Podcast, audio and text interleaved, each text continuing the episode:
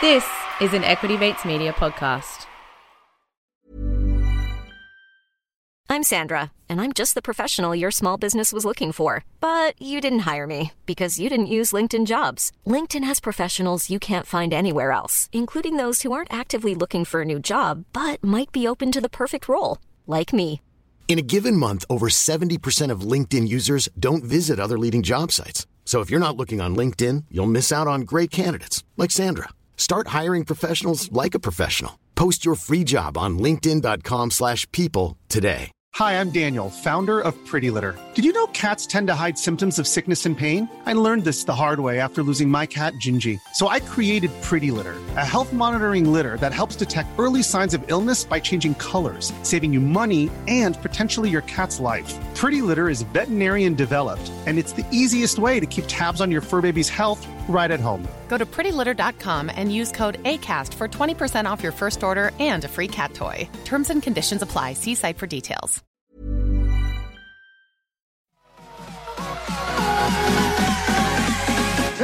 Equity. I will say this about investing. Everything you do learn is cumulative. What I learned at 20 is useful.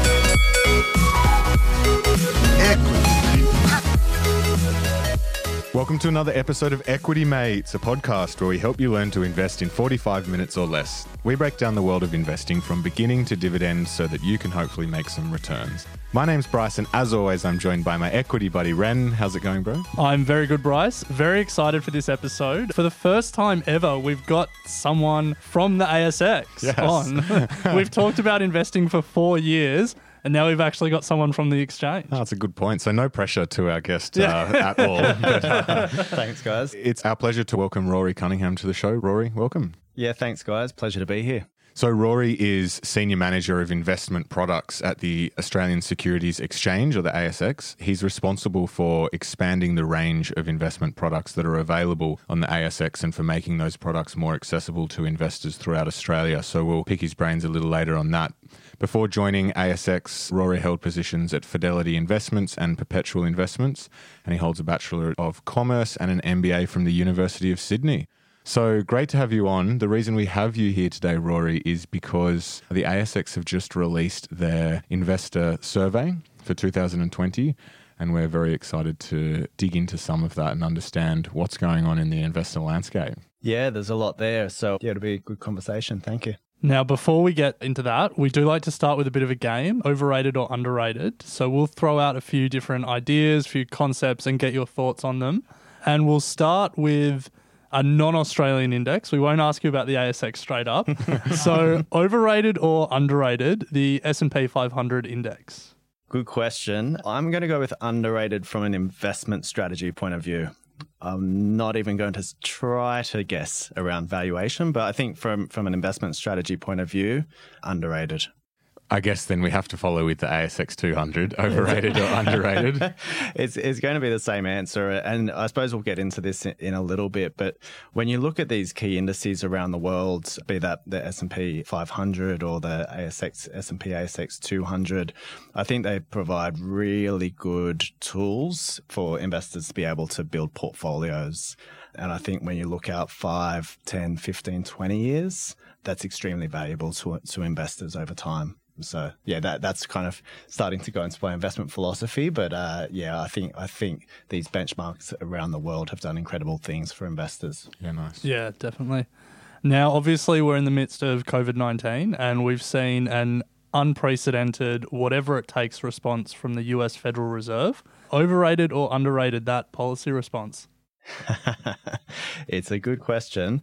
Well, the market certainly loved it. Oh, they loved it. hasn't it? so probably fairly valued. Listen, I'm going to go with underrated here. I think you know reserve banks around the world have navigated, as the word is, unprecedented events very well. They've given investors confidence. They've given companies confidence. So I think around the world, uh, they've done a very good job. So underrated for my mind. Not only have they given investors confidence, they may have given Tesla investors too much confidence based on its recent performance. Overrated or underrated? Bitcoin. Ooh, overrated. Not a Bitcoin believer. Oh, wow. To, to, to be honest, I and it, I think it comes down to invest in what you know. Yeah. And and I, I don't know much about it. So, as senior manager in- of investment products at the ASX, I assume then there will be no cryptocurrency exchange supported by the ASX. No, that's not right. oh, heard it here first. Well, Chicago's done a futures market. You could do the same. no, it, it's separating, I suppose, uh, my my personal attitudes towards Bitcoin Yeah. to, to my corporate life. Yes. You know, I think ASX plays a really important role and, and a gatekeeper um, to some extent in terms of the product that's admitted to the exchange. And that is a very important role given the, the, the number of retail investors and institutional investors that, that do invest via the exchange. But having said that, we're, we are still a marketplace, and we do believe that actually investors are better placed to, to make decisions on, on where they put their money. So we focus on, on things like quality, disclosure, and robustness of, of the way in which a product or, or a company operates. So the, more the regulatory environment. Can't wait to see the Bitcoin futures market in Australia.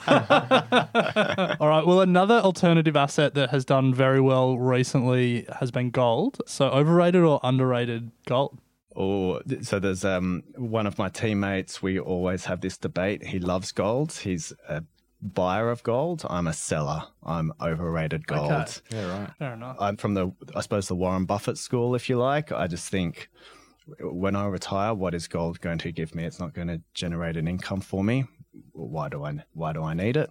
I know there's lots of arguments on the other side of it, but I'm staying with overrated. Warren Buffett noted for just buying a gold miner recently. So, I think gold miners different story. Yeah. to, to be honest, uh, they're producing a product there, but just the physical asset, different story from my mind. yep. Fair enough. So, overrated or underrated, some of the hottest stocks on the ASX at the moment, the WAAAX stocks. So, your WiseTech, Appen, Afterpay, Xero, and Altium, Altium.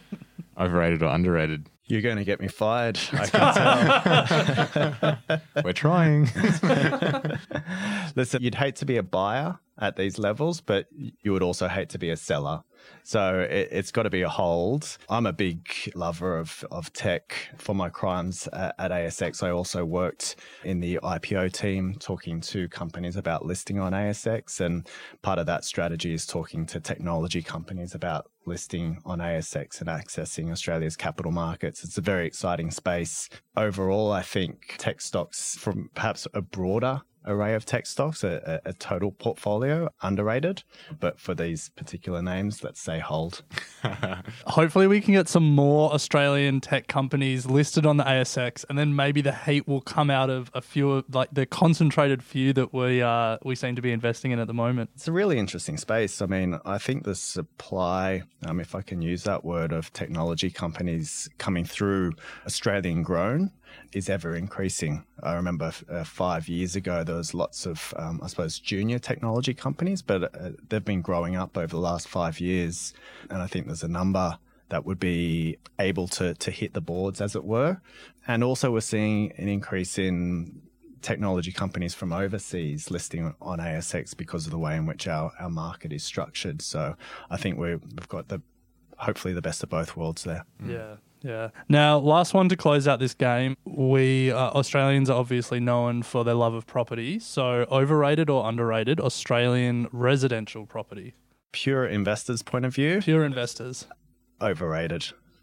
Fair I enough. think, That's um, the ASX party line right you, there. know, you know what? I, I, I don't even need to elaborate on that. We are talking about Usman Khawaja before. I think he did an incredible job at explaining why it's overrated. I love that. Call back to an old episode. Yeah, nice. If you haven't listened to that episode, hit pause, go and listen to the Usman episode, then come back to this one. Now, Rory, we love to understand a bit about the background of our guests, and we always start with the story of their first investment. So, are you able to share yours and uh, perhaps any major lessons that you've learned from it? Yeah, so my first investment was probably like uh, many Australians was through privatizations in the 90s. So through the mine was the Telstra float. I was probably 14 at that age. Took out a couple of shares and uh, that so that was my first uh, investment and exposure to owning a publicly listed company. After that, I probably rolled a little bit of money into some highly speculative, As we you all do. med, med tech medical device companies and, and, and blew it all up. So that was probably my first introduction to investing. Yeah, nice. Do you still hold the Telstra stocks? I do actually, yeah. Oh, nice. Stoked. From those first Telstra shares to now, have you developed a personal investing philosophy? I have, and I mean, it's taken time for sure for me to develop a personal investing philosophy, and and I, I work in the industry as well, so I'm, I'm quite fortunate that I get access to, I suppose, a range of professionals across varying investment strategies, investment beliefs, investment philosophies that I can learn off and and, and mold around myself and my own beliefs. So, yeah, in terms of the, my approach that I take with my superannuation or, or my my personal investments outside of super, to be honest, it's not too dissimilar to to the, the portfolio that Equity Mates hold. So it's that core satellite approach. I'm a strong believer for that core portfolio. That's what should be focused on achieving your goals. So if it's a retirement goal, if it's a, a goal around saving for a car or a holiday or paying down some debt, whatever it might be, and I believe that that core portfolio should be simple. I think keep it simple is the rule, or that, or that's the rule I try to apply anyway. So that means index, low fees, uh, diversified across key asset classes. Don't try to time the market. Invest regularly. Yeah, I try to apply that philosophy. Outside of that core portfolio, so the satellite, uh, I think that's where you can have a bit of fun investing doesn't have to always be too serious. Um, and there's, uh, there's, there's lots of opportunities for you to play out your own personal interests or try to beat the market. And I don't think there's anything wrong with that as long as you, you approach it in a, I suppose, a sensible way and you recognize that, that there are risks. So uh, for that satellite, if you're interested in particular themes, be that technology or healthcare or certain stocks in a sector that you work in, yeah, go, uh, go for it, I think. Yeah, nice. Rory, one of the reasons that we've got you on now is uh, the ASX has just released their 2020 Australian Investor Study or Australian Investor Survey. Um, there's heaps of data in there. We were just talking before we started, just the amount of insight that you can gather from it. So, people listening want to know about who else is investing in Australia and some of their attitudes. Uh, it's definitely worth checking out. We're keen to unpack a few of the different elements of it, but I guess just to start with, for people who haven't come across the study before, can you tell us, you know, what it is and how often you do it and some some of those key details? Yeah, absolutely, no problem. Yeah, you're right. There's a lot of information in there. A shout out to Investment Trends, which is a research group that we partner with to put the research together. They're specialists in this area, and, and I think they've done an incredible job, uh, along with the uh, my other colleagues at the ASX, to put the the report together and the webpage and uh, infographics that you see on there. But the ASX investor study is something that ASX has been doing for almost 30 years now, actually just over 30 years. And essentially, it's a survey of Australian investors. And how it started out was ASX back in the late 80s wanted to get an understanding of how many Australians were holding shares, and then also to understand how ASX and our uh, participants, our brokers, um, could better service investors in Australia, be that via education programs or better access to tools or through the late 90s or early 2000s online trading. So it was really to get an insight into what investors were holding and what they're doing. It started out as the share ownership survey, but over the last couple of editions, we've actually expanded the range of products that we now cover in the study. So obviously shares is a, is a key and important product set, if I can call it that, but we've also extended to exchange traded funds, unlisted managed funds, hybrids, warrants, etc., etc. Yeah, nice. So I guess the big question is now you mentioned there that it was originally to find out how many people were investing. What is the answer to that? 2020. Yeah. how many how many people are in the markets? Asking for a friend who runs a podcast business interested in. Uh... yeah. So this is where we get into the numbers. So um, there's 19.4 million adults in Australia. Nine million of them hold investments outside of their superannuation and primary dwelling. Now. Of those Australians, 6.6 million or, or 35% of Australians hold products that are listed on the stock market. So the majority of that is obviously going to be in direct equities, but increasingly, as we'll touch on, that also includes products like ETFs. Yeah. Yeah, so 6.6 million is uh, the answer Pretty for you sizable. there, gents. Pretty Yeah. sizable, but less than half of Australian adults. So Big makes- opportunity. Big opportunity. Yeah. Big opportunity. The trend has been really interesting over time. I mean, as, as I mentioned, I bought my shares via privatization, and as did many Australians. So back in the late 80s, share ownership was at 9%. And through the period of the, the 90s and the early 2000s, when online trading took off, that's where um, uh, the percentage increase really expanded, and it has rested around that 35% of Australians. Do you know where that sits relative to other countries?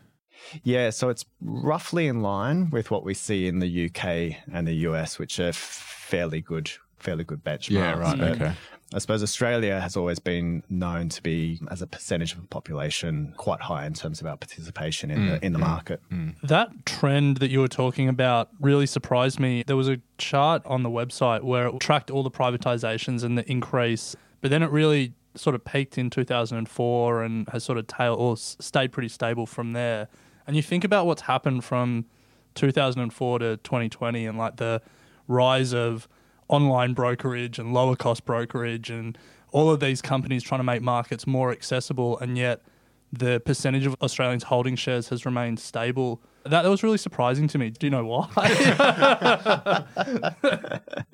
The, the short answer is no, unfortunately. Oh, listen, I think let's look at our sample for the study. We're looking at um, those assets that are held outside of superannuation.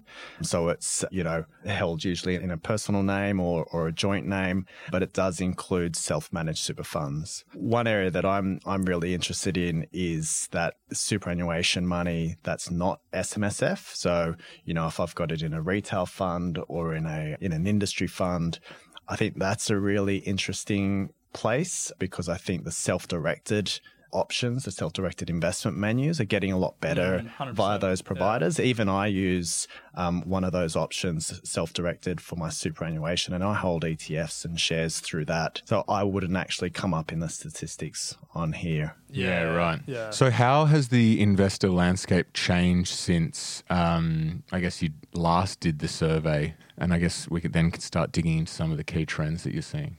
Yeah, so I'm probably answering that, question and, and also some of the key trends in that. Um, I think there's two things that really stand out in terms of the investor landscape. One is around next generation investors, and, and the other is around female investors. So, on next generation investors, which I assume is a core demographic for, for yourselves, we've targeted or uh, defined next generation investors as 18 to 24 year olds. We just missed that category. Yeah, yeah, yeah. and about uh, 9% of investors, next generation investors. So there's 800,000 o- of them out there in Australia. And about 25% of new investors in the last 12 months were next generation investors. Hmm. So that makes them one of the fastest growing segments hmm. in Australia, which I think is extremely interesting. What's also interesting about, I suppose, this segment of investors is what they're investing in. So they are more likely to invest in ETFs than other age demographics. And they're also actually more likely to invest in international shares hmm. than other age demographics. And I think taking the, the international shares element first, it's, it's an older adage of investing. You invest in what you know. Hmm. And these days you, you wake up and you've got an, an Apple iPhone next to you. yeah. You you search on Google. I turn on Netflix, Yeah. etc. cetera, et cetera. These are the names that that now next generation investors grow up with and, and know as opposed to ABC Australian Incorporated companies. So I think that's a really interesting trend. And then ETFs as well, the growth in ETFs in Australia, but also globally, just enable investors to get easy access to broad range markets or even investment themes that it, that might be very interesting to, hmm. to, to those types of investors. So you said there were two key categories there. We just touched on young investors. The other key category was female investors. Yeah. What were some of the insights that you found around female investors?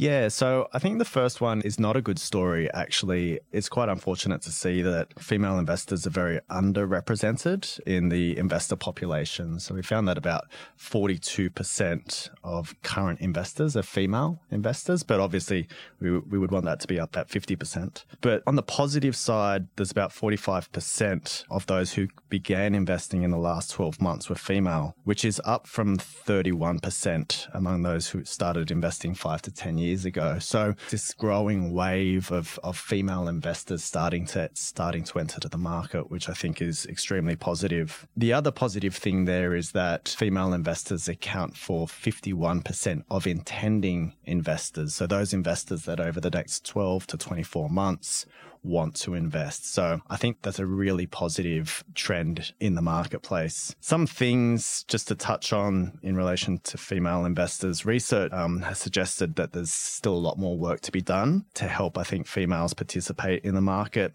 to the same degree as what men do. Some of the research, I've got some points here that typically females hold fewer assets, they're less diversified, they're more risk averse and they're typically less aware of the range of investment options that are available to mm, them. Mm. The research also showed female investors need a larger range of information sources and knowledge before they feel comfortable to make an investment decision. This is probably not going to surprise anyone, but as an example, if men needed to know three out of 10 things before they were comfortable to invest, a female investor would need to know seven out of 10 things before she would feel comfortable to invest. But there is one really positive thing as well that came through which is that female investors tend to prefer to set a well considered strategy and then stick to it. And I think that that's a really positive thing because that's actually investment best practice, right? Mm. So I think that knowledge gathering they undertake sets them up really well going into the future. Yeah, nice. So, what are some of the main reasons that people are saying they're investing? You mentioned sort of before you set goals to, through based on your core portfolio, but I'd be interested to know what the survey is saying as some of the key reasons that people are actually putting money into the market. Yeah, so there's kind of two core things that, that happen there that comes out in the research. Unsurprisingly, it's to build a sustainable income stream that's very prevalent across all age demographics. And then obviously with um, next generation or wealth accumulator in- investors, it's it's around maximizing capital growth. Mm. But we did ask a question around what financial milestones are you working towards over the next three years as well. The number one answer there was to go on a holiday. So that won't be happening. yeah, well, three, three years. yeah, three years could work, but maybe not the next 18 months. the second one, actually, because they won't be able to do the first one, it will help them with number two and three, which is to pay down debts or become debt free. And then the third one was to, to get their finances or their budget in order. Those are the kind of top goals for investors. Hey, I'm Ryan Reynolds. At Mint Mobile, we like to do the opposite of what Big Wireless does. They charge you a lot, we charge you a little. So naturally, when they announced they'd be raising their prices due to inflation, we decided to deflate our prices due to not hating you. That's right. We're cutting the price of Mint Unlimited from $30 a month to just $15 a month. Give it a try at mintmobile.com slash switch. $45 upfront for three months plus taxes and fees. Promo for new customers for limited time. Unlimited more than 40 gigabytes per month. Slows. Full terms at mintmobile.com. Hey, it's Danny Pellegrino from Everything Iconic. Ready to upgrade your style game without blowing your budget? Check out Quince. They've got all the good stuff shirts and polos, activewear, and fine leather goods, all at 50 to 80% less than other high end brands. And the best part? They're all about safe, ethical, and responsible manufacturing. Get that luxury vibe without the luxury price tag. Hit up quince.com slash upgrade for free shipping and 365 day returns on your next order. That's quince.com slash upgrade. I do love that question. Like, what's the main reason you invest? It's to make more money. like, well, it's not. It's to go on holidays. Yeah. Pay to, down debt. But it's, you know, it's to make money to go on holidays, you know? Yeah, I don't know. I've personally never put money in the market to thinking, make more money, thinking that it'll be so I can go on holiday, and you know, unless it's retirement or yeah, yeah you know yeah. what I mean. But I'm not like, all right, I'm going to, I don't know, Italy in a year. I'm going to invest in Amazon, and that's how I'm going to get there. You know, I just find that that's personal, personal opinion. I don't know. Do you? You don't. You I'm don't not- go on holiday. I'm not. Yeah, I was gonna say I don't have the. Uh, you, you just have the financial backing that you don't need to invest to go on holiday. You know, you just No, that is draw not from true. your trust fund. It's not true at all.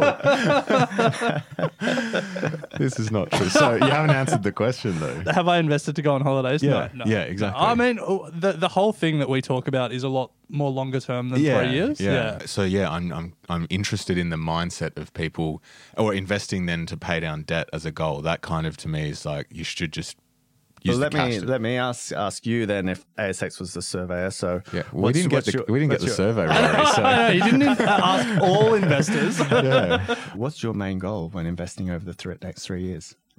three years. My main investing goal over the next three this years This is why they didn't ask you. is to wealth accumulation. Let's put it that way. Yeah. I'm not intending to take anything out of what I put in over the next three years. Yeah. I just want to build that as quickly as I can. Hmm. If I had to put a number on it to set the goal, that's what I would do. Maybe, I don't know, two times what I've got in now, three times, I don't know. But yeah, it's definitely Hmm. not a material goal. Yeah, and I think you, you pointed out something that's really important there, which is time frame. We do break things down into time frames when it comes to investing, because obviously you need to take account of the the risk that's associated with your particular investment. So, if you're investing in 100% into equities for a goal that you've got two or three years away, you should probably rethink that. Hmm. Yeah, hmm. I, that that was my biggest thing with the three years. It's like you may not be going on the holiday if a GFC happens in three yeah, years. exactly. Yeah. Or you might be paying a lot of interest on your debt if you're waiting to get Yeah. get some money to then pay it off. So I think we're gonna challenge the ASX on the question in this case. well, I suppose you're making an assumption there that the investment is in equities, right? There's True, a range of asset classes that you can invest in. Mm, technicality. Yeah.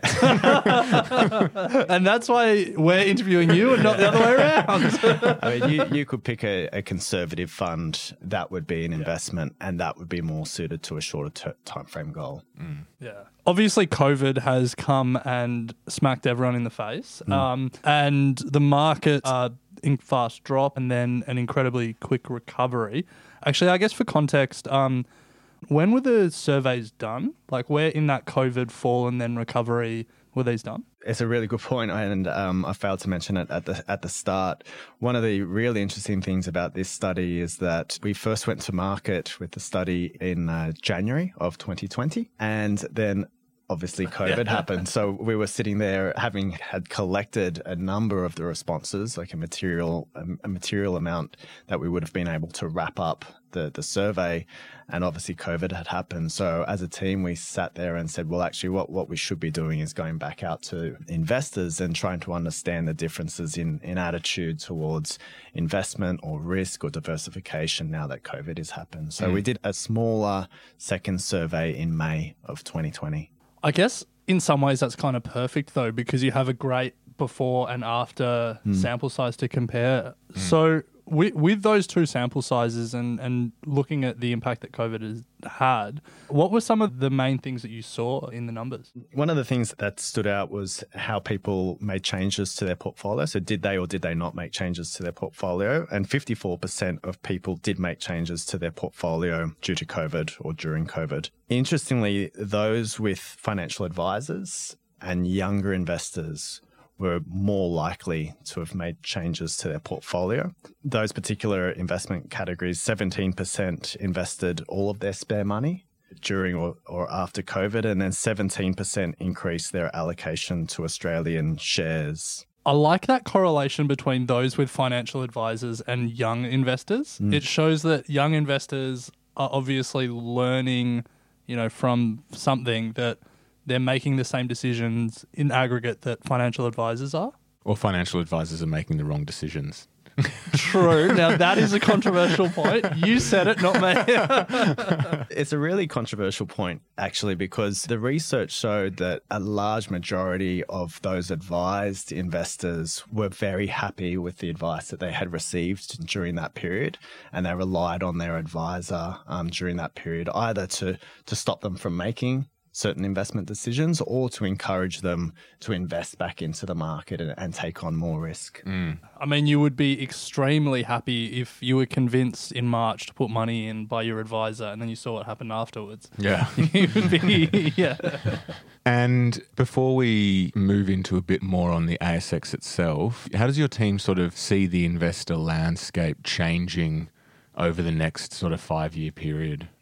Yeah, so in terms of the investor landscape, there's a couple of things that, that come to mind there. I've already kind of touched on two of them, but just to really emphasize it, I, I think female investors, I think, is a, is a clear trend. I mean, even in our, our day-to-day job, we see a number of groups now, be they uh, financial advice groups or education groups or event groups that are focused on increasing education to, to females in Australia. So I think that's a positive thing, and, and I hope that that can increase the, that female participation rate. I think that younger demographic as well, even if we we expand the range, you know, not 18 to 24, but expand it up to, to 30, I think that's a really interesting space in Australia.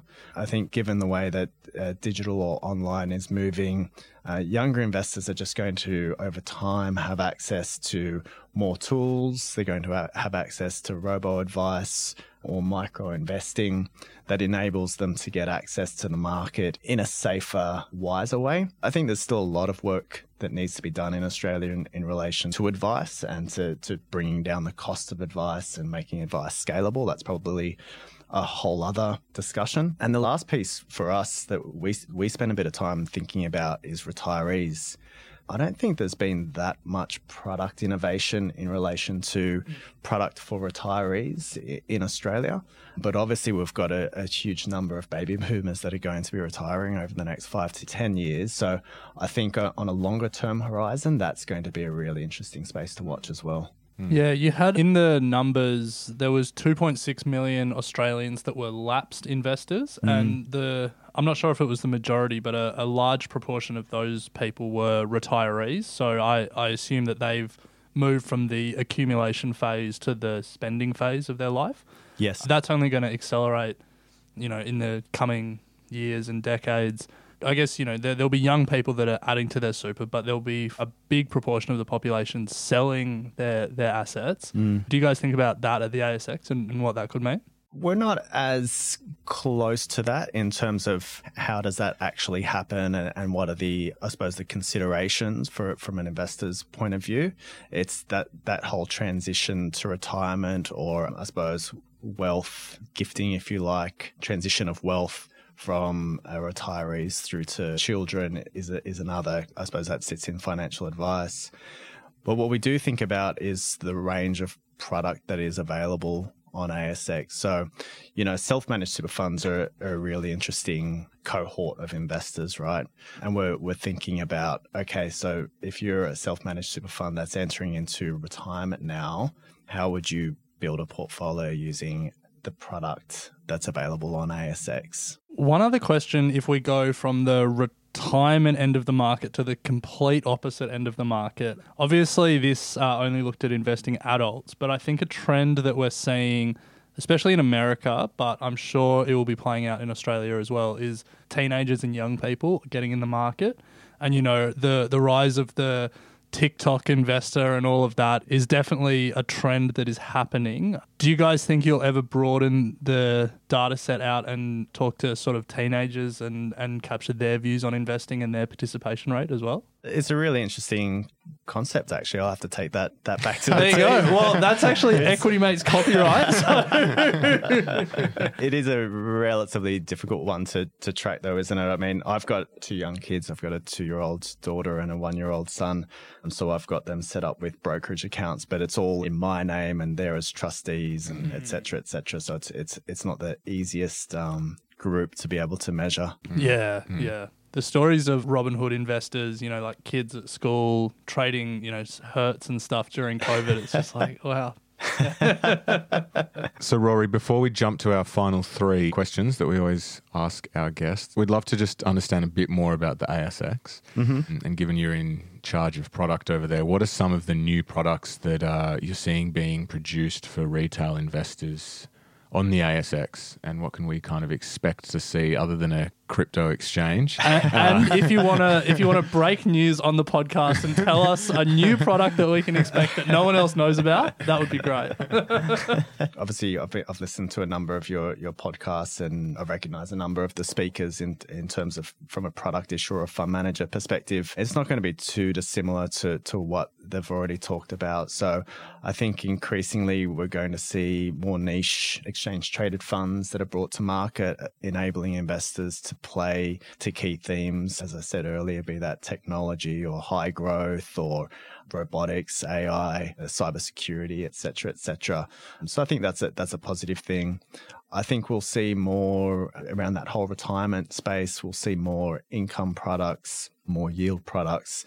I mean, there's already a lot of that at the moment. So I think there's there's really good range. I mean, there's 240 ETFs, there's 230 M funds, there's just over 111 listed investment companies and trusts. So, you know, there's quite a range product set there, but we constantly have product issuers coming up with new innovative products. So I think that's a positive thing. When will we see the end of the minimum $500 parcel? Yeah, well, well, CommSec actually did achieve that through the uh, Pocket, Yeah. their Pocket app. Yeah. It takes a little bit of manipulation behind the scenes to make that work. So they made it work. It is expensive though, so there, there's a bit of a trade off there between the, the minimum investment size versus, I suppose, how, the, the cost to do it, and also the cost to service that from a either it's a fund manager point of view or even a, a listed company point of view. Mm. If you're a listed company and you've got thousands of shareholders all holding $200, $100 share lots, it, it becomes very True. expensive quickly. True. Yeah. I want to ask a question that you may not be able to answer, and without That, that na- sounds like I probably won't be able to answer it. Without naming any names or throwing anyone under the bus, I'm sure a lot of different product ideas come across your desk, and a lot of them get rejected. Can you tell me the worst product idea you've ever seen come across your desk? Not off the top of my head, to be honest. In short, no. I mean, a lot of that is obviously done confidentially. To be honest, from fund managers that bring products to ASX, very few are wild and wacky ideas, Yeah. to be honest. I think we're actually quite lucky in Australia. We, I think we have the right balance between access to choice and innovative products without going down a slippery slope, if you like. I was just trying to figure out where the benchmark was because Bryce has some shocking ideas that he's been pitching, and one he might uh, bring one or two to your desk at some point. Final three. All right. Well, on that note, we want to say a big thank you for coming on, Rory. If people want to check out the study themselves, they can go to the ASX website and download it there. Yep. If people want to follow you or you know see more what the ASX is putting out, is there any particular social media or any particular website where they should be going? Yeah, so ASX has a Twitter handle, ASX. You can find the ASX website, asx.com.au. Just a bit of a promo for that website. We'll actually be launching a new website in October as well. So if you like uh, uh, your websites and like them to be slick, then just wait till October because it's it's a good looking website. Our current one is definitely not up to scratch for the 21st century, so we're looking forward to that coming out as well. Nice Nice one. We do like to end these interviews with the same final three questions. So we'll get stuck into those. First one is Do you have any books that you consider must read? Okay, so one for beginner investors. It's very hard to go past Barefoot Investor. I think there's a lot of really good points in, in that book, and it's a, it's a, it's really well tailored. If you're if you're a beginner investor out there and you're wondering what all the jargon means um, and and how to structure your investment philosophy, I think there's lots of good points out there. The types of books I prefer reading are, are I suppose, not quite investing books. They're more related to business and how to grow businesses uh, or bad business stories. So one that I, I really love is um, Zero to One by Peter Thiel. I think that's that's a great book, and for anyone that follows the technology sector, I think that's a really good read. One on bad business is is Bad Blood about uh, Yeah, Theranos. that's. A, that's an Yeah. unbelievable story. And again, you know, for, for anyone interested in in technology or, or medical devices, you've got to read both the positive and negative news, right? And it's incredible how how that business got funded for so long. It just goes to show what can happen out there. Yeah. Incredible that it got so much funding and also who it got funding from. Like Exactly. very sophisticated investors. Yes. Yeah. Yep. Absolutely. So they all can make mistakes, right? Yeah. Yeah. I really like those those last two books in particular. Yeah, nice. The second question is what's your go-to source for investing and financial information? asx.com.au. Yeah, yeah, good. that is actually one. We have an investor update newsletter, regularly have contributors to that. I actually quite like reading it as well. Sorry to keep on the on the tech theme. I'll just try and find something different perhaps. See Really see- don't have to apologize about sticking on the tech theme. We've done it for four years. CB Insights is a daily newsletter for anyone that wants to understand, I suppose, tech themes that are uh, occurring around the world and where venture capital are, are funding different um, themes across a range of industries. I really like the the work and the analysis that CB Insights do. Nice one. And then, final question if you think back to your younger self participating in uh, Telstra's privatization and getting your first shares then, what advice would you have for your younger self? Buy Berkshire Hathaway. nice. I'm surprised no one's ever said that. Yeah, yeah, yeah. Amazon, Apple, Berkshire, yeah. Listen, it's probably the same advice I would give to my kids. You know, start small, start early, uh, and and continue to reinvest. And if you do that and keep it simple, I think you'll end up okay in the long run. nice. Nice, Rory. Well, thanks for joining us. It's uh, been an enjoyable conversation, understanding uh, a little bit more about what's going on in the investor landscape out in Australia. Looking forward to the next edition. We'll hit you up offline. We've got some questions that we could use for our own market research, but uh, we'll uh, talk about that later. So, again, thanks for joining. It's been a lot of fun and looking forward to keeping in touch. No worries. Thanks, guys. Thanks for having me.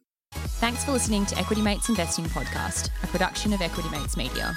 Please remember that everything you hear in Equity Mates Investing Podcast is general advice only.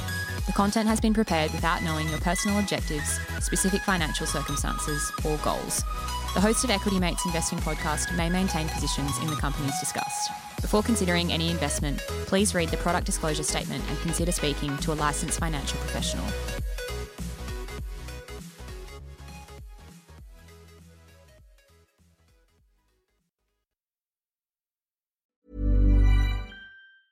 Mom deserves the best, and there's no better place to shop for Mother's Day than Whole Foods Market. They're your destination for unbeatable savings, from premium gifts to show-stopping flowers and irresistible desserts. Start by saving 33% with Prime on all body care and candles. Then get a 15-stem bunch of tulips for just $9.99 each with Prime. Round out Mom's menu with festive rosé, irresistible berry chantilly cake, and more special treats. Come celebrate Mother's Day at Whole Foods Market. Hey, it's Danny Pellegrino from Everything Iconic. Ready to upgrade your style game without blowing your budget? Check out Quince. They've got all the good stuff shirts and polos, activewear, and fine leather goods, all at 50 to 80% less than other high end brands. And the best part?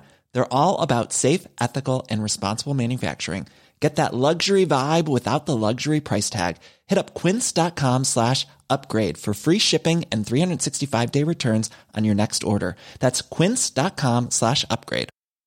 Hi, I'm Daniel, founder of Pretty Litter. Did you know cats tend to hide symptoms of sickness and pain? I learned this the hard way after losing my cat, Gingy. So I created Pretty Litter, a health monitoring litter that helps detect early signs of illness by changing colors, saving you money and potentially your cat's life. Pretty Litter is veterinarian developed, and it's the easiest way to keep tabs on your fur baby's health right at home. Go to prettylitter.com and use code ACAST for 20% off your first order and a free cat toy. Terms and conditions apply. See site for details.